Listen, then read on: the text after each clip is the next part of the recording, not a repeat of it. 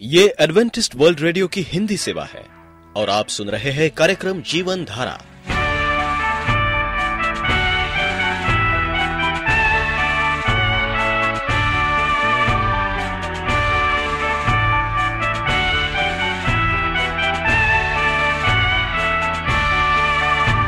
कार्यक्रम जीवन धारा सुनने वालों को मैं स्मिता और मैं अमित हमारा प्यार भरा नमस्कार। एडवेंटिस्ट वर्ल्ड रेडियो की हिंदी सेवा में हम आपका स्वागत करते हैं। श्रोताओं, आइए, आज प्रसारित होने वाले कार्यक्रमों की जानकारी दे दें। आज होगी पहले स्वास्थ्य चर्चा, इसके बाद एक गीत होगा और फिर कार्यक्रम के अंत में पवित्र बाइबल का संदेश।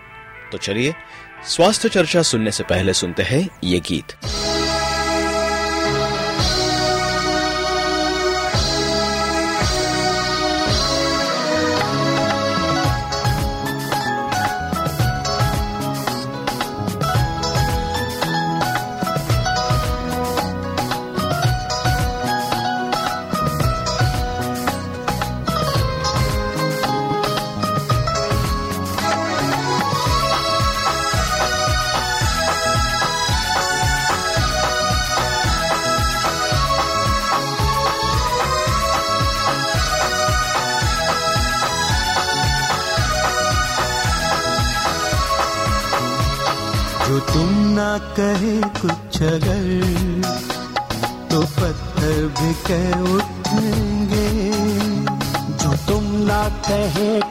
कुछ गई तो पत्थर भी कह उठेंगे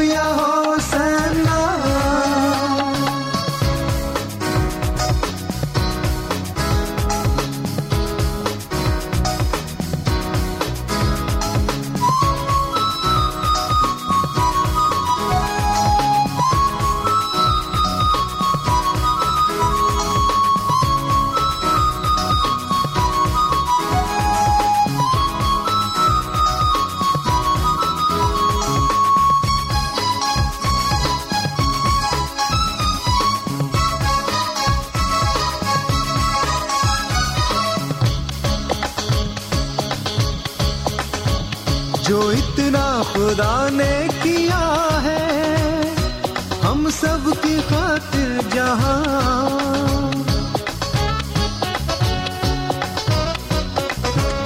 जो इतना खुदा ने किया है, हम सब की खातिर जहाँ।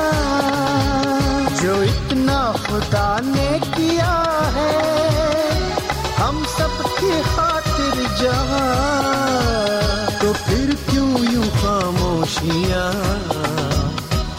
लब सी गए हैं यहाँ तो फिर क्यों यूँ खामोशियाँ? लब सी गए हैं यहाँ, जो अब भी ना तुम कुछ कहे तो नजारे भी कह उठेंगे। जो अब भी ना तुम कुछ कहे तो नजारे भी कह उठेंगे।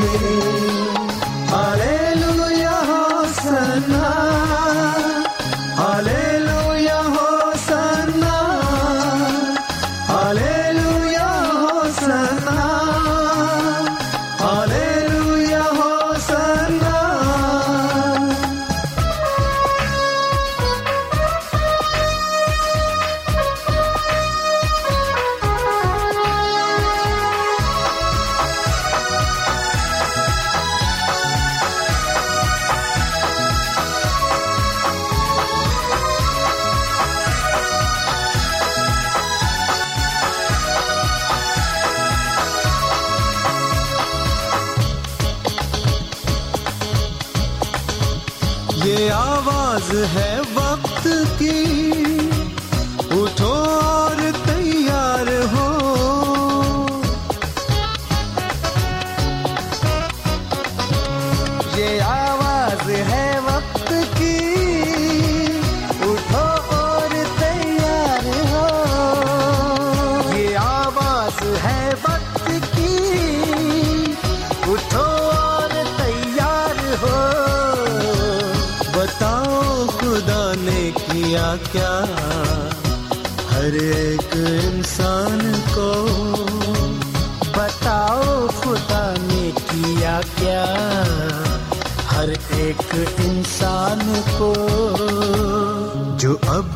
न तुम कुछ कहे?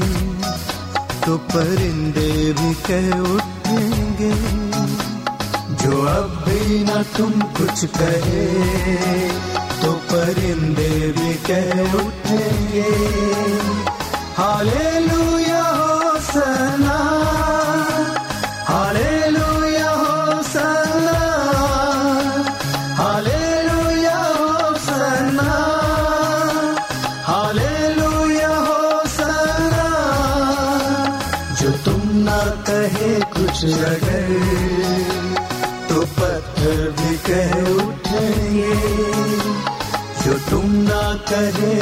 अगर तो पत्थर भी कह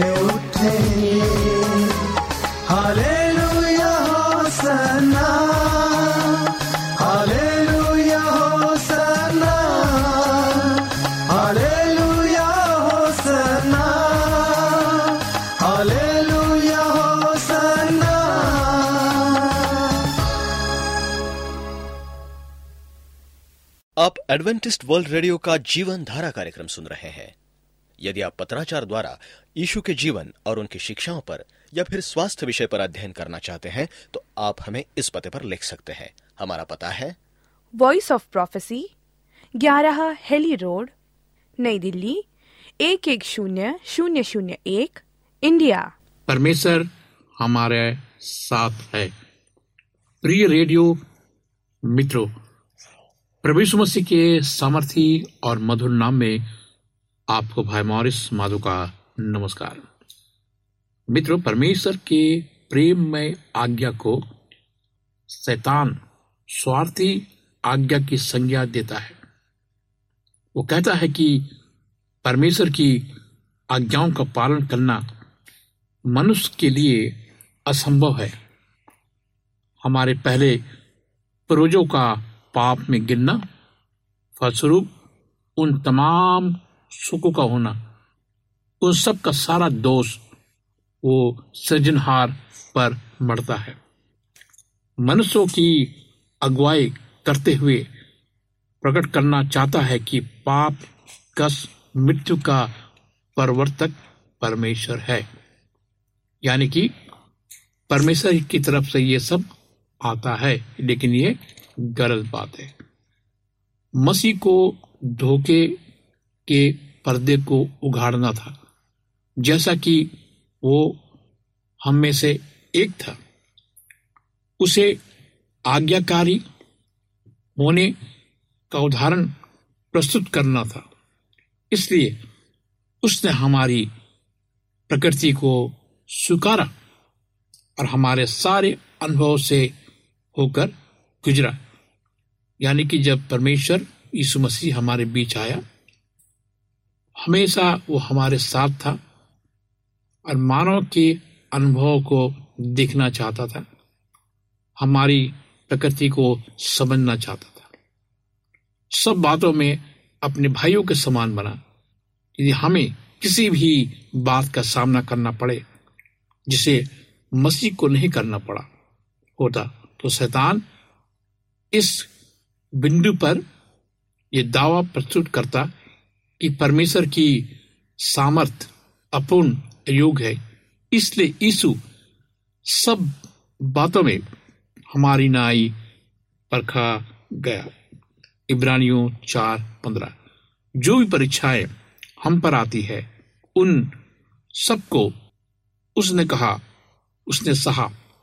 उसने अपने किसी भी ऐसे शक्ति का प्रयोग नहीं किया, जो हम सबको साधारण रूप से नहीं दी गई है।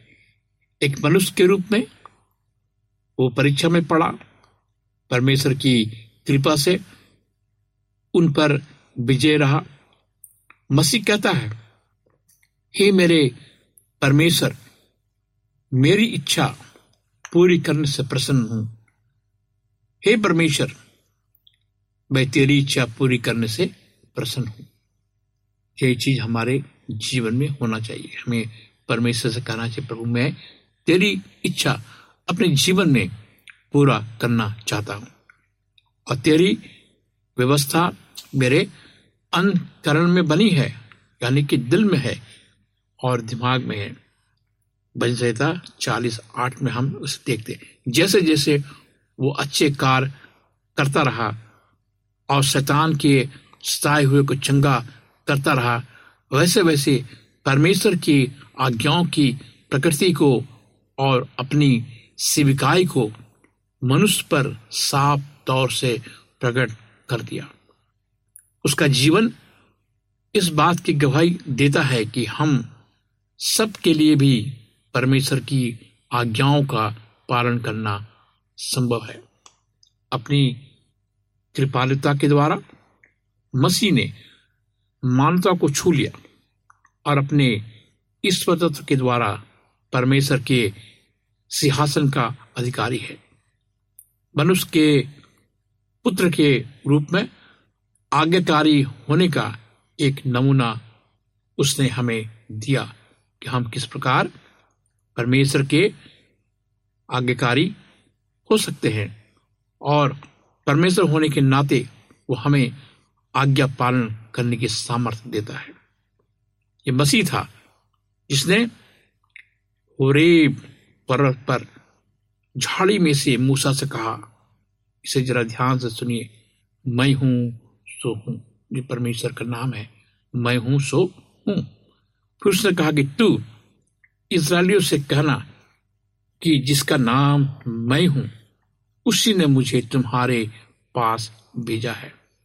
निगमन तीन चौदह में हम देखते हैं इसराइलियों के छुटकारे के लिए ये एक प्रतिज्ञा थी।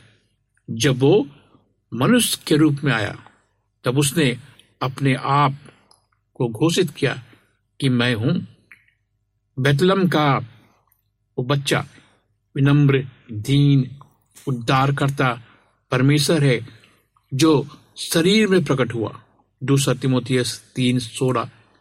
और हमारे लिए वो कहता है कि मैं एक अच्छा चरवाहा हूँ और मैं अपने लिए, आपके लिए प्राण देता हूँ। मार्ग सच्चाई मैं हूँ। स्वर्ग और पृथ्वी का सारा अधिकार मुझे दिया गया है। यहन्ना दस ग्यारह में हम देखते हैं। परमेश्वर कहता है, मैं हूँ, मत डर। परमेश्वर हमारे साथ है। पाप से छुटकारे की निश्चितता है, यानी गारंटी है। स्वर्गीय आज्ञाओं का पालन करने के लिए सामर्थ्य का मिलना निश्चित है। अपने आप को नीचे उतार कर उस वो मनुष्य बना। इस प्रकार से मसीह ने ऐसे चरित्र को प्रकट किया जो शैतान के चरित्र के बिल्कुल विपरीत था। इससे भी नीचे दीनता के मार्ग पर आ गया और मनुष्य के रूप में प्रकट होकर अपने आप को दीन किया। यहाँ तक आज्ञाकारी रहा कि मृत्यु हाँ क्रूस की मृत्यु भी सह ली उपयोग दो आठ। इस प्रकार से महायाजक अपनी याज की पोशाक को उतारकर श्वेत पोशाक में साधारण याजक वाली सेवकाई करता था, उसी प्रकार से मसीह ने दास का रूप धारण कर अपने आप को बलिदान किया, स्वयं याजक बन गया। स्वयं बलि बना। परंतु वो हमारे ही अपराधों के कारण घायल किया गया। वो हमारे अधर्म के कामों के हेतु कुचला गया। हमारे ही शांति के लिए उस पर तानना पड़ी। उसके कोड़े खाने से हम लोग चंगे हो गए ऐसे तिरपन पाँच। मसीह के साथ वो व्यवहार किया गया जो हमारे साथ होना चाहिए था, ताकि हमारे साथ वो व्यवहार किया जाए जो मसीह के योग है। हमारे पापों के कारण उसे अपराधी ठहराया गया, जिसमें उसका कोई भाग नहीं था, ताकि उसकी धार्मिकता के कारण हमें निर्दोष ठहराया जाए, जिसमें हमारा कोई भाग नहीं था। उसने मृत्यु का दुख सहा, जो हमारा था, आपका था, पूरे दुनिया का था, ताकि हम जीवन पा सके, जो उसका था। उसके कोड़े खाने से हम चंगे हो गए। इस धरती पर पाप के कारण जितना विनाश हो गया था, अपने जीवन का मृत्यु द्वारा मसीह ने उससे भी अधिक प्राप्त कर लिया। शैतान की योजना भी की। परमेश्वर और मनुष्य को एक दूसरे से सदा सदा के लिए अलग कर दे। परंतु मसीह में हम और अधिक परमेश्वर के साथ जुड़ गए और कभी दूर हुए ही नहीं। हमारी प्रकृति के धारण के कारण मुक्तिदाता ने मानवता से ऐसी गांठ मान लिया इसे कभी खोला नहीं जा सकता। अनंत काल के लिए हमारे साथ जुड़ गया। कौन? मसीह। योना तीन सोलह कहता है परमेश्वर ने जगत से ऐसा प्रेम किया कि अपना इकलौता पुत्र दे दिया।